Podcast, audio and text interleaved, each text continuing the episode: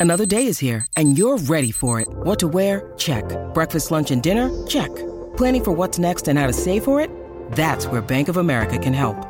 For your financial to-dos, Bank of America has experts ready to help get you closer to your goals. Get started at one of our local financial centers or 24-7 in our mobile banking app. Find a location near you at bankofamerica.com slash talk to us. What would you like the power to do? Mobile banking requires downloading the app and is only available for select devices. Message and data rates may apply. Bank of America and a member FDIC.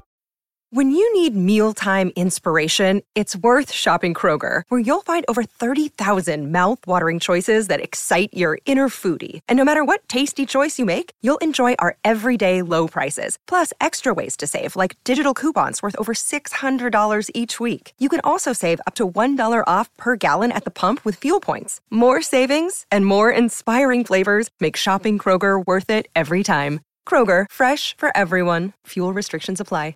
Hello, everybody. This is Marshall Poe. I'm the editor of the New Books Network. NBN listeners like to read books and buy them. So we thought we'd tell you that right now, our friends at Princeton University Press are having a remarkable site wide sale. You can get 50% off books, including ebooks and audiobooks, with the code 50, F I F T Y, at checkout until May 31. You can save some real money on Princeton University Press books. I encourage you to go there and check it out. Welcome to the New Books Network.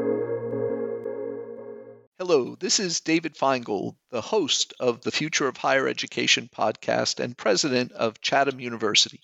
Um, I'm delighted to have you here with us today with Michael Horowitz, who is the founder and president of TCS Education System. Michael, it's great to reconnect with you. It's wonderful to be with you, David. I'm excited for our conversation. Um, to start with, could you tell us a little bit about your own educational background, where you went to school, university, college choices, and and and the start of your career? Great. Well, I'm a uh, born and raised in New York City and proud alum of uh, Stuyvesant High School.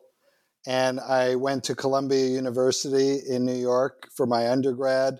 Uh, two years, one year before uh, college, and junior year spent that in in Israel and so that that was also instrumental uh, to my development. And then graduate study, PhD in clinical psychology at Northwestern University Medical School, and that context, of course, was also critical to framing my future career. Great. And and which borough did you grow up in in New York? So born in Washington Heights in Manhattan. My ah. parents were both uh, immigrants. Uh, they had family that perished in the Holocaust, and they came uh, in the late 40s. I was born in 1959 in Manhattan, and then much of my childhood in Queens. And then, of course, commuting to Stuyvesant in Manhattan and then Columbia. So, so you grew up in the Heights, literally, right? In the Heights, well, right there exactly. you go. Great. And and and what were you up to in Israel during those two years? You know, uh, I know we'll eventually get into talk about leadership. Uh, I was in a youth group, Young Judaea. I think it's still going. And when I thought back about doing this podcast with you, I would say that a lot of what I learned about leadership and groups and organizations was as an adolescent and early adult in that youth group, which I continued at their college level. And so part of the aspiration there uh, was for some of the some or all to eventually emigrate to Israel. I obviously didn't choose that, mm-hmm. but I went on a year long leadership program between high school and college that was half in Jerusalem and then half on a kibbutz that uh, Americans had started, you know, a, a number of years back. And I liked it so much I went back for my junior year at the Hebrew University of Jerusalem. Yeah, that's great. I mean, I think most people would say one of the most formative educational experiences you can have is not just to study, but really be immersed abroad, to, to live there and, and, and to be there. And, and I know being in a kibbutz, that's a really unique Israeli experience. We have several family members on different kibbutz there, and even they, I know, have very different approaches to, to how they go about it now. Yeah. Yeah. Yeah. Great. So, so tell us a little about the start of your career after you got your PhD. So, it was in a medical center, mm-hmm. you know. So even though this w- was not formally in the curriculum, what what I really saw was how a medical center is set up, uh, who's important, who's less important. Uh, psychology was very important. At the same time, there was this feel in that context that if you're not a physician, you're not really guiding things. And the other part of it, uh, and, and I lived through this wave where psychology and therapy was really important. And then all of a sudden, it seemed like it was not important because now we're going to give medication right. to everybody. So once that starts, of course, only physicians can prescribe medication. So you saw that whole evolution. I started thinking a lot about the fact that there's so many applications of psychology outside a medical context. So we're critically important in healthcare, but we're critically important when you think about it in almost any setting. And I said that that's not really going to get water and nourishment in this setting in the 1960s, uh, there was a, a, kind of revolution in graduate psychology education where some people said, you know, we're the only major profession that educates solely in this PhD academic environment. We need a model for practitioners. H- hence came the PsyD movement, the practitioner movement. In the PhD world, this was really seen as we don't need this. Uh, this is not high quality. They should just go away. But I was increasingly interested in it because it was essentially psychology establishing its own house. In 1988, I continued working in the in medical settings. Uh, first as a postdoc at Northwestern with older adults, then at the Rehabilitation Institute of Chicago. I saw this ad for faculty at the Chicago School of Professional Psychology and one at the Illinois School. Hmm. And I applied for both. And uh, sure enough, I was turned down at the Chicago School of Professional Psychology. Oh. And what I gathered was hey, you're early in your career, and this is, we want experienced mm-hmm. people, mm-hmm. we're training clinicians. I was hired at the Illinois School as assistant director of clinical training the president said to me, Well, before you take the job, we want you to know that we're a for profit. I had literally never heard of that. I didn't know there was such a thing. What does that mean? He said, Oh, well, we run it more like a business. So I, I thought to myself, Well, I've basically been in school and only working for uh, my whole life, and then work. I don't even know what that means. so he, he said, Well, uh, I said, What's the job? He said, Well, some teaching, and then you're going to arrange for students to be placed in the field. I said, Sounds great. And I spent uh, 12 years with that organization, which grew uh, to a national university. I had a great mentor eventually, uh, the subsequent president, who's now passed away, Harry O'Donnell, uh, the dean, uh, Mark Lubin. They, I learned a lot including how you grow an institution and start new programs and enter different geographies. And lo and behold, I'm sitting in Phoenix in 1999, and I get a call from a headhunter, which had never happened. I didn't know there were headhunters in higher ed. and she said, "Well, this the Chicago school is looking for a president." I said, "Oh, well, that yeah, that I've always thought fondly of them. They turned me down." And I said, How would this work? She said, Well, I'll, I'll fly out to Phoenix. You pick a restaurant and you tell me your story. Like, sounds good. Yep. and and from that, presumably, you went into the search process and were, were, were chosen to lead the institution? That was quite interesting because the interview was quite, it was kind of a psychology intake. Tell me mm-hmm. your story. And at that time, uh, my mentor, Harry O'Donnell, had retired from ASPP, and that institution was on the cusp of becoming the for profit university, Argosy University, mm-hmm. that happened after my time. I, I, I was not entirely comfortable with what I, by then I knew what, what it meant to work in a for profit and, and, quote, run it like a business. Uh, plus, I didn't have uh, great confidence in what I saw ahead. And so she told me, you know, the Chicago school uh, has already three finalists. They've closed the search, but I really think they should talk to you.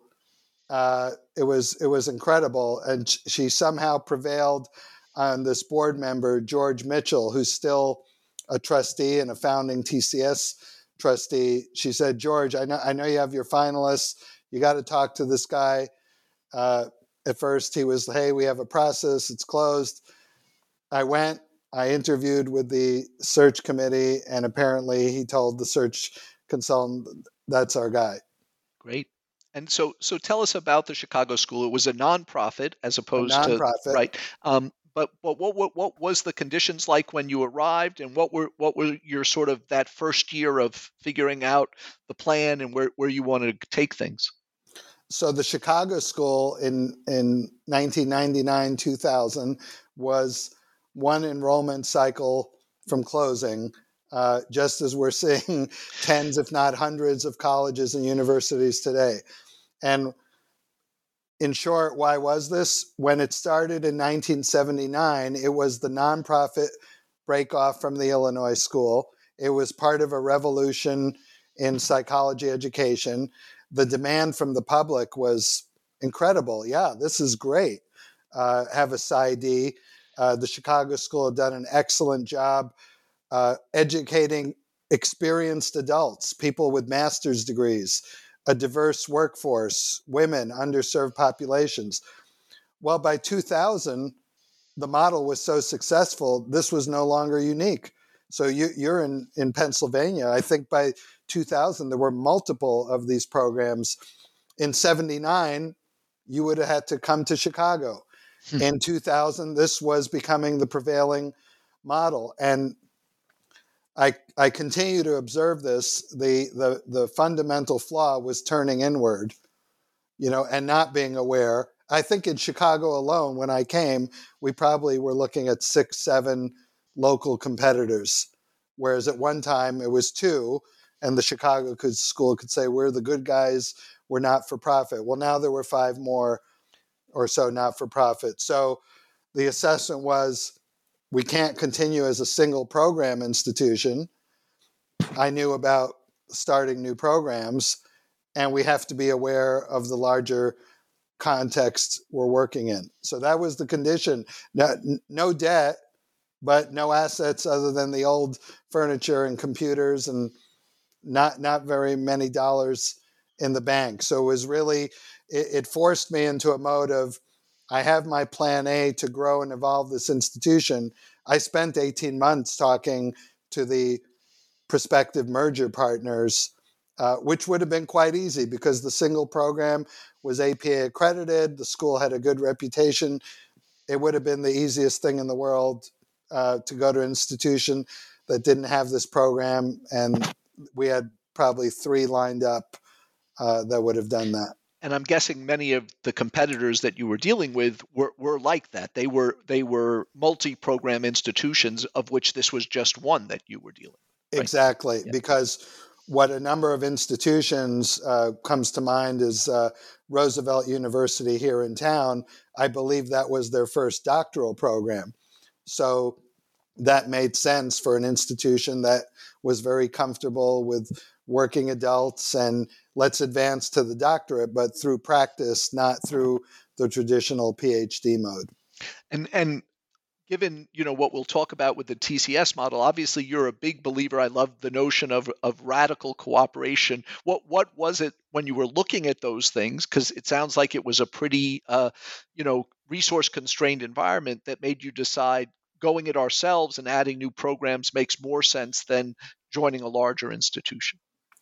I, I was very cognizant of joining another university meant the end of the Chicago school. So if that needed to happen, okay. But I believed in the notion of an independent school of professional psychology. If, again, I think back to my time at the medical school, I thought psychology had much to offer. Uh, that wasn't going to happen in a merger because they would say, This is great. We got a PsyD with 200 students, and the rest of it we don't really care, or we have that already. And I was gung ho about cr- creating a large institution on this basis. It didn't take away from my observation that higher ed really, I think much of society can do better together. When I was at Columbia University, they were proud to offer the first undergraduate course uh, by a psychoanalyst from their medical school. Could you get credit in the psychology department? No. uh, as a freshman, they encouraged students to take a course in human development taught by psychologists. Could you get credit in the psychology department? No. So uh, early on, I said, this is really kind of strange. I didn't have the full understanding of it. And the same at Northwestern. I did my PhD with someone from the psychology department uh, my my doctoral dissertation, yeah. but he was not part of the medical school. It, it was a lot of rigmarole, and I, I thought this was one university. It, right. it, was it was too complicated, so I didn't observe a lot of radical cooperating even internally. Uh, and then it dawned on me years later that not only should you pursue this internally, but this can be affected across institutions. Great. And tell us about about the growth journey. So you obviously had a, a, really successful decade leading the Chicago School. How were you able to to grow it both programmatically, geographically? I had ideas about new programs. Uh, one, we started with organizational psychology. The next year, we added forensic. Uh, the first one was if this works, we're, we're on an upward path to success. If it doesn't, that that's the end of it. Yeah. So it was high stakes. We said if we get six students in organizational psychology masters, we'll stay open. We got 15. Uh, forensic psychology, we had a board chair with a marketing uh, business. He said, you know, I know this is not an academic perspective, but this is a moment where you see all these TV shows and interest. He said, I, I think this one's going to go. We got 40 students in that one. The next year, a faculty member from clinical came to me and said, I have a new idea for a program. It's called Applied Behavior Analysis. I had literally not heard of that discipline. And I, I said to myself, we're going to do this because now internally people are excited about growth and new programs. I think it's gone on to be one of the biggest programs in my time and certainly today. So the the fire, you know, I think success leads to success. Uh, there are people that get excited. So it was that programmatic growth. Um, and uh, the board chair, his his name, he's he's still alive, Richard Grunston. He was with from with us for many years. He kind of encouraged this perspective of you can't just copy success because then everyone would be successful. He had some really nice basic thoughts that were actually very powerful. So there was always the encouragement of think differently. Uh, what can we do? Our, our, first marketing campaign when I came that uh, his firm donated to us he said, I see all these, uh, you know, ads of kids with mortar boards. It, all looks the same. Like what his team that had never worked in higher ed said, describe clinical psychology. And they said, what if we run a campaign where we take pictures of, of the hands of uh, people in your institution because it's so diverse and it's so connected. And that, and we're like, great. Uh, and that was very mm-hmm. successful. So, I think it was that out of the box uh, thinking that kept us fresh. What's new? What do we see on the horizon? And what, what I what I realized after a few years, uh, we're growing really well. I don't know if we'd passed a thousand at that point. I used to think, you know, we got to hit 500, we got to hit a thousand. Now the conventional wisdom is you need 10,000 to survive in higher ed. Um, I said, well, the, the students are ultimately coming from seven states. There's 50 states inquiring, but only seven show up. And I'd learned uh, from another great colleague and mentor, Allen Calvin, emeritus president at, at, Palo Alto University. He said, for these big ticket thoughts, it's good to have a task force and call it the chairman and president's task force because you'll get buy-in and input across the institution. So we had our first one in 2007 on scope and mission, and that led to uh, the conclusion that if we want to get s- students from outside the Midwest, we have to go outside. And the lodge we said, okay, East Coast and West Coast campus. Uh, we looked into the regulatory environment for both. California seemed more achievable. Um, my thought was at that point you can pile up all the statistics. It's it's either San Francisco or LA, and it's probably LA. That proved out to be uh, a, a good move, and I think people thought we were kind of crazy. Like, who does this? You're the Chicago School of Professional Psychology. Are you going to change your name there to LA? No, because we think we've evolved an approach to education. And just as you hear of Chicago from U of C, right? Yeah, we want to have that reputation. So we went to. So you, real, you all were the Milton Friedman of psychology. You, uh, yeah, I don't know if I um, agree with his uh, economics, right? But absolutely, uh, I was I was proud of the approach, and we found a great leader internally, also an immigrant, President Michele Nealon. She's been president for the last 11 years.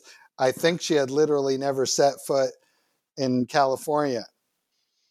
Uh, but she said she wanted to do this. She'd been, you know, I think you you need to look for those type of people that I I, I I'm not going to be so careful and cautious that I'm too afraid to do something big. And it was when we scouted real estate, the realtor said, "Well, why don't we put you by LAX in an office park because uh, we're not sure about downtown LA?" I said, "Our whole identity is."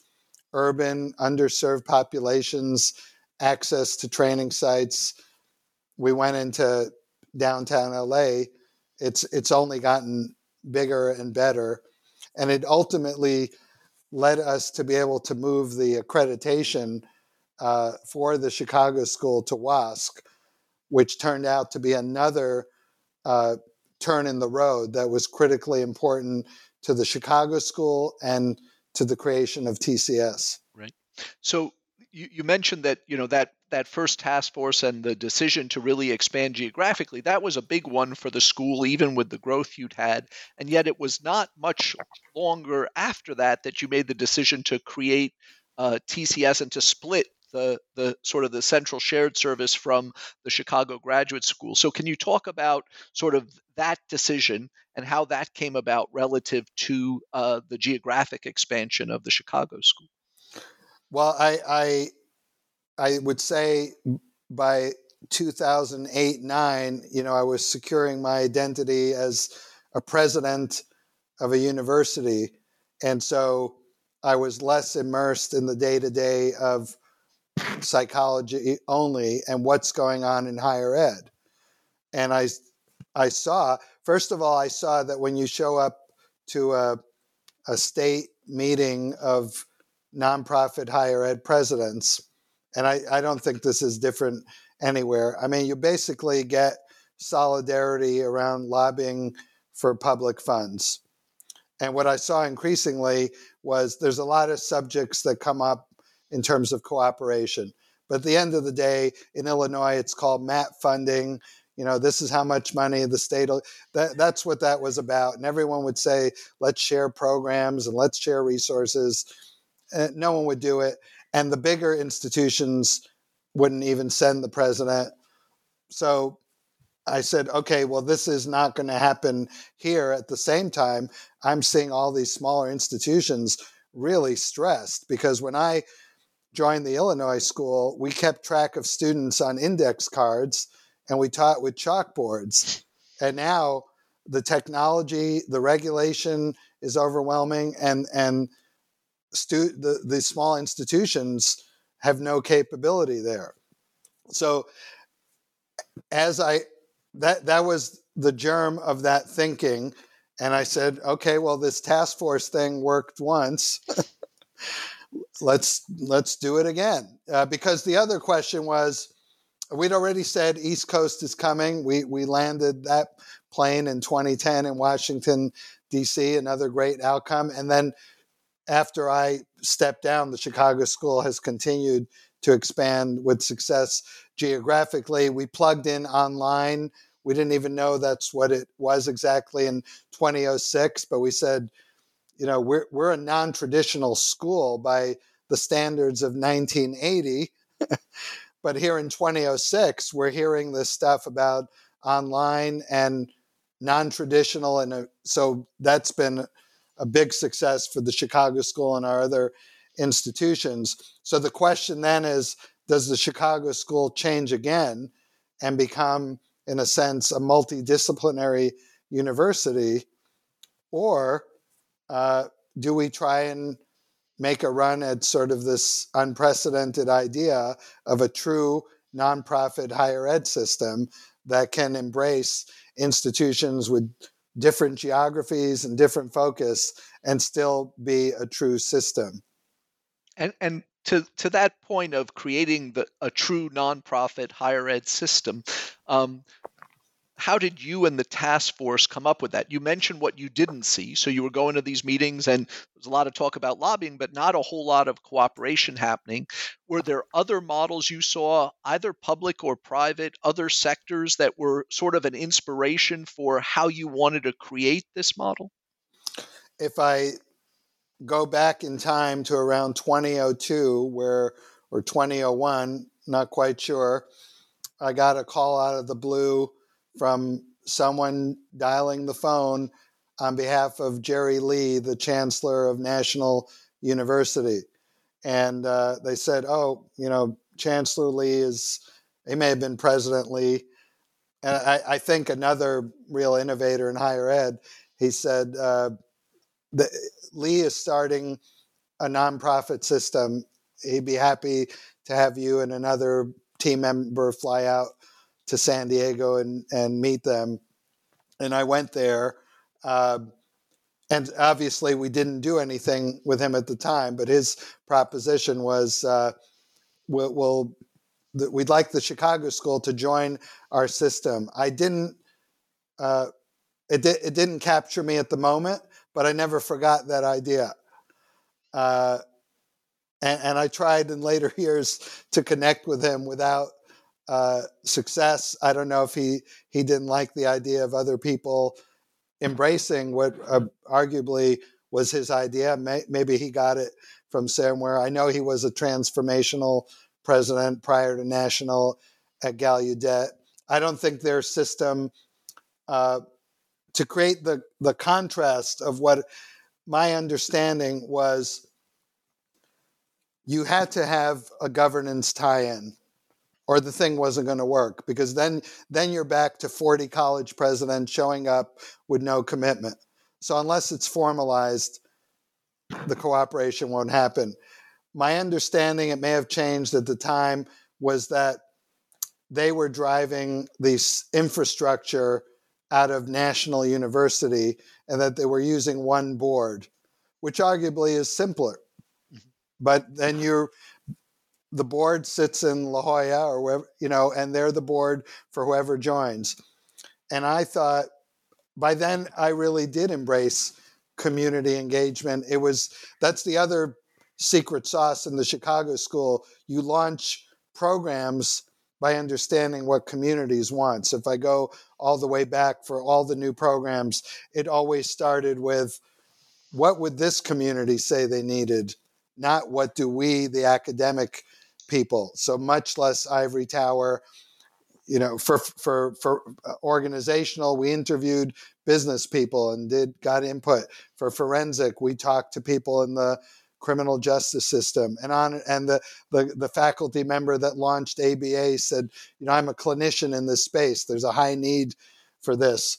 So I said, well, yeah, it's going to be very complicated, but boards of trustees, by then nine years into it, I saw the power that a board could bring.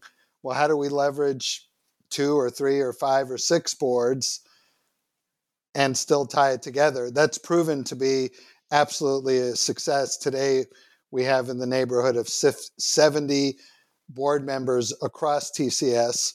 The colleges, you know, have a maximum of 15. But in in in strong ways, it's still a trustee community that's proud to be working together first and foremost for their college secondly with this idea of how do we how do we benefit together. Can you say a little more about the uh, creation of the TCS system, how you came up with the, the two tier model, um, and, and how you sought in terms of sort of formalizing the partnership that would allow you to add other institutions in besides the Chicago School and what's done centrally? I came at it, uh, I would say, from an academic perspective.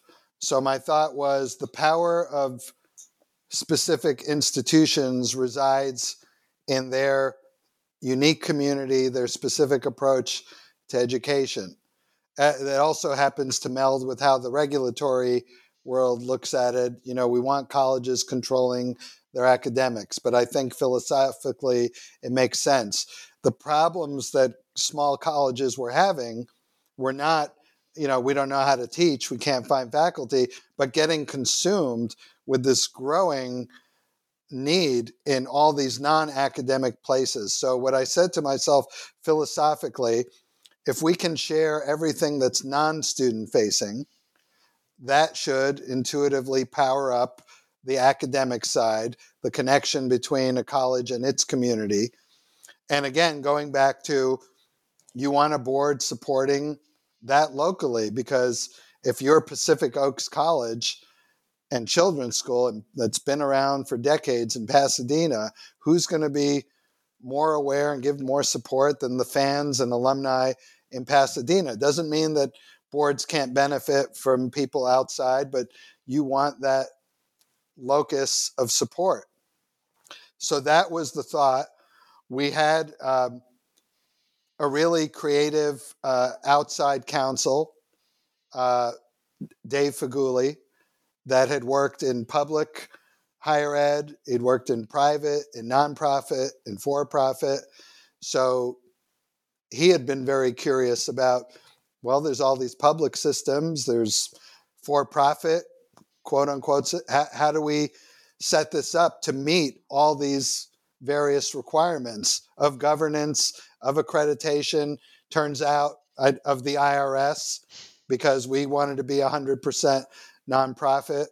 So he brought to us the construct of a supporting organization. That's that's both a defining term because it does give meaning to what TCS, which stands for the Community Solution, is, and it's a formal IRS designation, and it means your nonprofit exists to support other nonprofits in the space you have defined. And we were very blessed with WASC uh, because when we took this elsewhere in the regulatory world, there just was not. I think there's much more openness today. At the time, I think they were busy with for profits collapsing and things blowing up, and they had no interest in anything non conventional. WASC was, I, I, I couldn't believe it. You know, I first reached out to Ralph Wolff, another visionary leader. He was president of WASC. He's like, all right, we'll come into the office. Uh, they had two executive vice presidents, Teri Cannon, who's now the president of Minerva, which I think has been yeah. part of your podcast world, and Richard Winn. I mean, remarkable people. They were. They, they said, "Yeah, we're seeing some of these same things. Let's come in." I, I was surprised they even gave us some donuts and coffee because uh, it was not what I was used to from an accreditation standpoint. Let's map this out. Let's look at what we require. Tell us about this uh, IRS thing, and we we we mapped out something that they said, yeah, we we we have a variety of institutions within WASC that some are connected to religious orders and some are connected to healthcare systems and a few are for profit and many are public and they're not so uh, that that was actually amazing. Uh, and you know, uh, in life, a, a, lot of it is luck.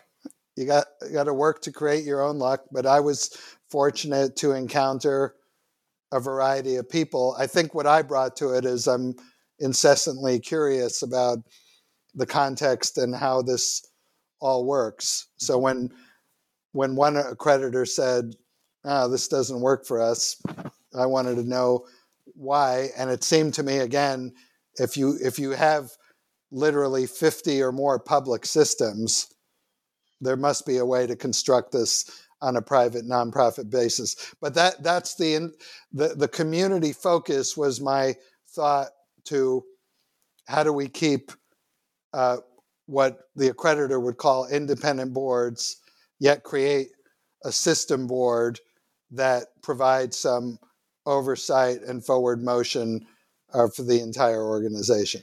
And and I just wanted to to wind up this one. You, you mentioned Pacific Oaks. My understanding is they were the first other entity you added to the TCS system. Um, when you were doing this, because obviously this was a lot of expense and effort to split an entity that was working well and growing in the Chicago school, did you already have them in mind as a potential partner, or did you work out the whole model, do the split, and then go looking for your first partner to try it with? We we had nobody in mind, and you're absolutely correct. Uh, or or we had everybody in mind at that point, and we literally did create the system office uh, and the Chicago School became the single institution, the founding institution of TCS education system for 2009 10. I was president of both. Uh, and so it could have ended with that, where we created the system, a lot of legal and regulatory work, and uh, we physically separated in downtown Chicago the group of employees that we thought made sense, and maybe nobody would have showed up. Uh, so Pacific Oaks fit the bill as very rooted in a community, somewhat specific in terms of discipline and focus. Though at that point they were decades old, not they were not a single discipline institution. And I read, I believe, in Inside Higher Ed that Pacific Oaks College announces its closing. Uh, they, their roots are in early childhood education. My wife is an early childhood psychologist who'd been on the faculty of Erikson Institute. And I went to her, I said, Isn't this an institution that you thought highly of? And she said, Oh, yeah, we used uh, material that their faculty produced and videos. And they, they were in a consortium with us and two other, uh, Wheelock, which is part of the interesting yes. history of consolidation, and Bank Street in New York. So I said, well, this is pretty interesting then. I called the president and I described what we had launched. And she said, uh, no, we're, we're going to close and we're only interested in institutions that can help us teach out. So I went back to my team. We we've been talking a lot to this lawyer Dave Faguli at the time. He said, you know, this it really doesn't add up because when you look at their accreditation record, a year ago they were very positively accredited. There was no hint of trouble. He, he said, I, I think we should see if through our network we can find some board members. Again, it's really, it was literally dialing people or people who knew people, and we found a handful uh, from a board of, let's say, over 20, maybe five that said, Yeah, we don't understand this either. It seems very slapdash. and, a, and a year ago, we were hearing everything was fine. So I'm curious because you, you mentioned their reputation and educational quality, a good brand, but particularly if you've spent all this to build a new model, it seems to me there'd be two criteria there that would scare you off going with this partner. One is obviously there are financial difficulties. They say they're closing, and second, your counterpart doesn't want to do it, right? At least the pre- so so those seemed like two pretty tough ones for the very first deal, right? You're absolutely right, and maybe chalk that up to youthful exuberance. uh, I also, I'm someone I, I I never take for granted what's on the surface. So if someone tells me last year we were fine, this year things are so bad we have to close, I'm thinking, hmm, I, I think I'd like to see those financials. Right. And I'd like to understand what happened because on the face of it, it's also implausible. Yeah. It, it How does, can that be? Yeah, right. Well, sure enough, when we got in there, yeah, we, we found problems. But what we also saw was they had expanded almost double through remote sites, which arguably further supports the strength. Like, oh, not only are you in Pasadena, you have online, it's not a lot, and you have remote sites. So obviously, what, what you teach is of int- interest around California.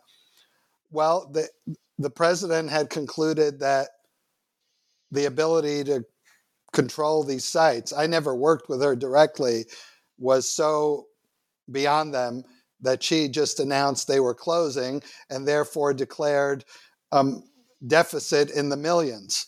But that deficit in the millions was based on having half your students at remote sites. I further saw there's an endowment. And some of it's restricted, but some of it isn't. And there's the, the college exists in Pasadena at two physical locations. And one of them looks like a really valuable historic building that has really become decrepit from lack of care. So I, I think it was lifting up the hood and saying, this thing is not on fire. It's got some issues that we know how to address. I'll maybe end with this uh, conclusion that I've come to see over and over. It's always at the board level as well. So we found the five or so that were really tuned in. And then we found, well, mo- most of them quit, which kind of opened. Uh, somewhere along the way, they asked her to leave. There was someone in from the registry already as the academic lead. He was the interim president. So that was cleared, and most of the board quit. Right. So at that point, we're working with an interim whose job is to secure the future, and five people who are saying, just like the Chicago school, they were talking to local California institutions, and maybe that's the play. We just merge in, we become a campus, mm-hmm. and some of them were, but we have a great legacy. So, yeah, let's hear about this thing. Great. Well, Michael, thank you so much for the, this. Uh, really looking forward to continuing the discussion um, and, and appreciate you taking the time to talk to us today. I am as well. Thank you.